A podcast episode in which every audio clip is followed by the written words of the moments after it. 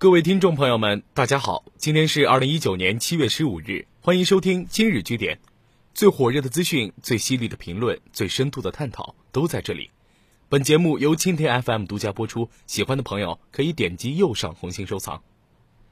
近日，全球首颗全面支持北斗三号民用导航信号机制的高精度基带芯片“天晴二代”正式发布。这枚由北京合众思创科技股份有限公司打造的最强北斗芯片，未来将作为北斗导航发展的核心技术力量，推动北斗三号的产业化应用与落地。说起北斗，大家都应该不陌生。目前世界上有四大著名的卫星导航系统。美国的 GPS，欧洲的伽利略，俄罗斯的格纳斯，中国的北斗。卫星导航的起源还要从二十世纪说起。一九五七年十月四日，一枚由阿尔西洲际弹道导弹改装而成的运载火箭在苏联成功升空，将史上第一颗人造卫星史波尼克送入地球同步轨道。得知此消息时，时任美国总统艾森豪威尔备受打击，美国将其视作太空界的珍珠港事件。华盛顿一家报纸将十月四日定为美国的国耻日，美苏的太空大战正式拉开帷幕。进入六十年代，在以载人和登月为主题的第二回合太空战中，美国开始后来居上。苏联率先于一九六一年将宇航员加加林送入太空，又在一九六五年完成人类的首次太空行走。美国虽迟至一九六八年才首次进行环月飞行，但隔年就成功登月。美国宇航员阿姆斯特朗成了第一个踏上其他星球的人类，这是我个人的一小步，却是人类的一大步。随后入选多国课文，打开了无数儿童对太空的最初幻想。在国外热火朝天的时候，我国也悄悄步入太空。一九五六年十月，中国第一个火箭导弹研究机构——国防部第五研究院成立，钱学森担任院长。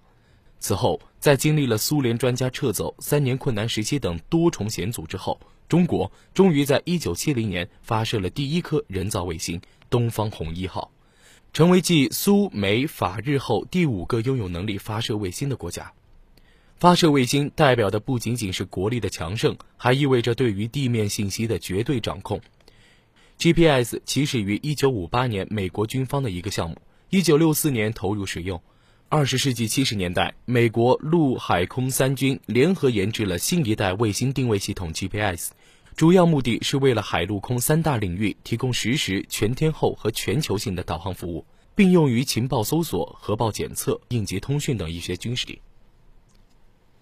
到一九九四年，全球覆盖率高达百分之九十八的二十四颗 GPS 卫星星座已布设完成，这意味着美国可以观测到全球任意位置。其他国家将毫无隐私可言。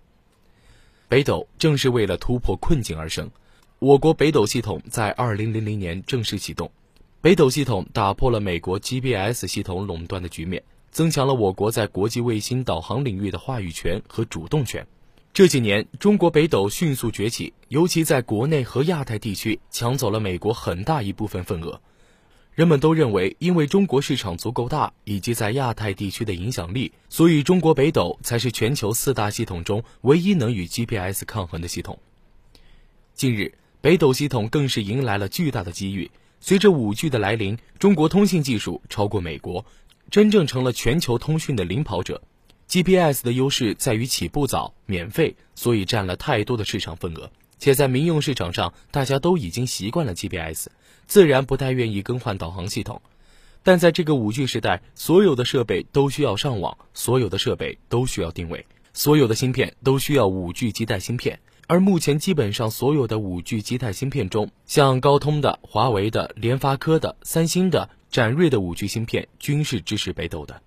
其中，我国华为作为五 G 技术的主力研发团队，也掌握着五 G 领域的绝对话语权。这意味着，未来卫星导航领域的话语权必然倾向于中国。前不久的六月二十七日，中国兵器工业集团公司党组书记、董事长焦开和应赴邀阿里巴巴集团调研，并会见阿里巴巴集团董事长主席马云、首席执行官张勇，双方就北斗应用合作深入交换意见，达成重要共识。马云介绍了阿里巴巴集团发展的初心和愿景，以及未来发展的相关考虑，充分认可并高度评价双方在北斗应用等方面的密切合作，愿进一步加强对千寻公司的支持，进一步加深与兵器工业集团的合作。当北斗遇到阿里巴巴，遇到五 G，会碰撞出怎样的火花呢？让我们拭目以待吧。以上就是本期的今日居点，我们下期节目再会。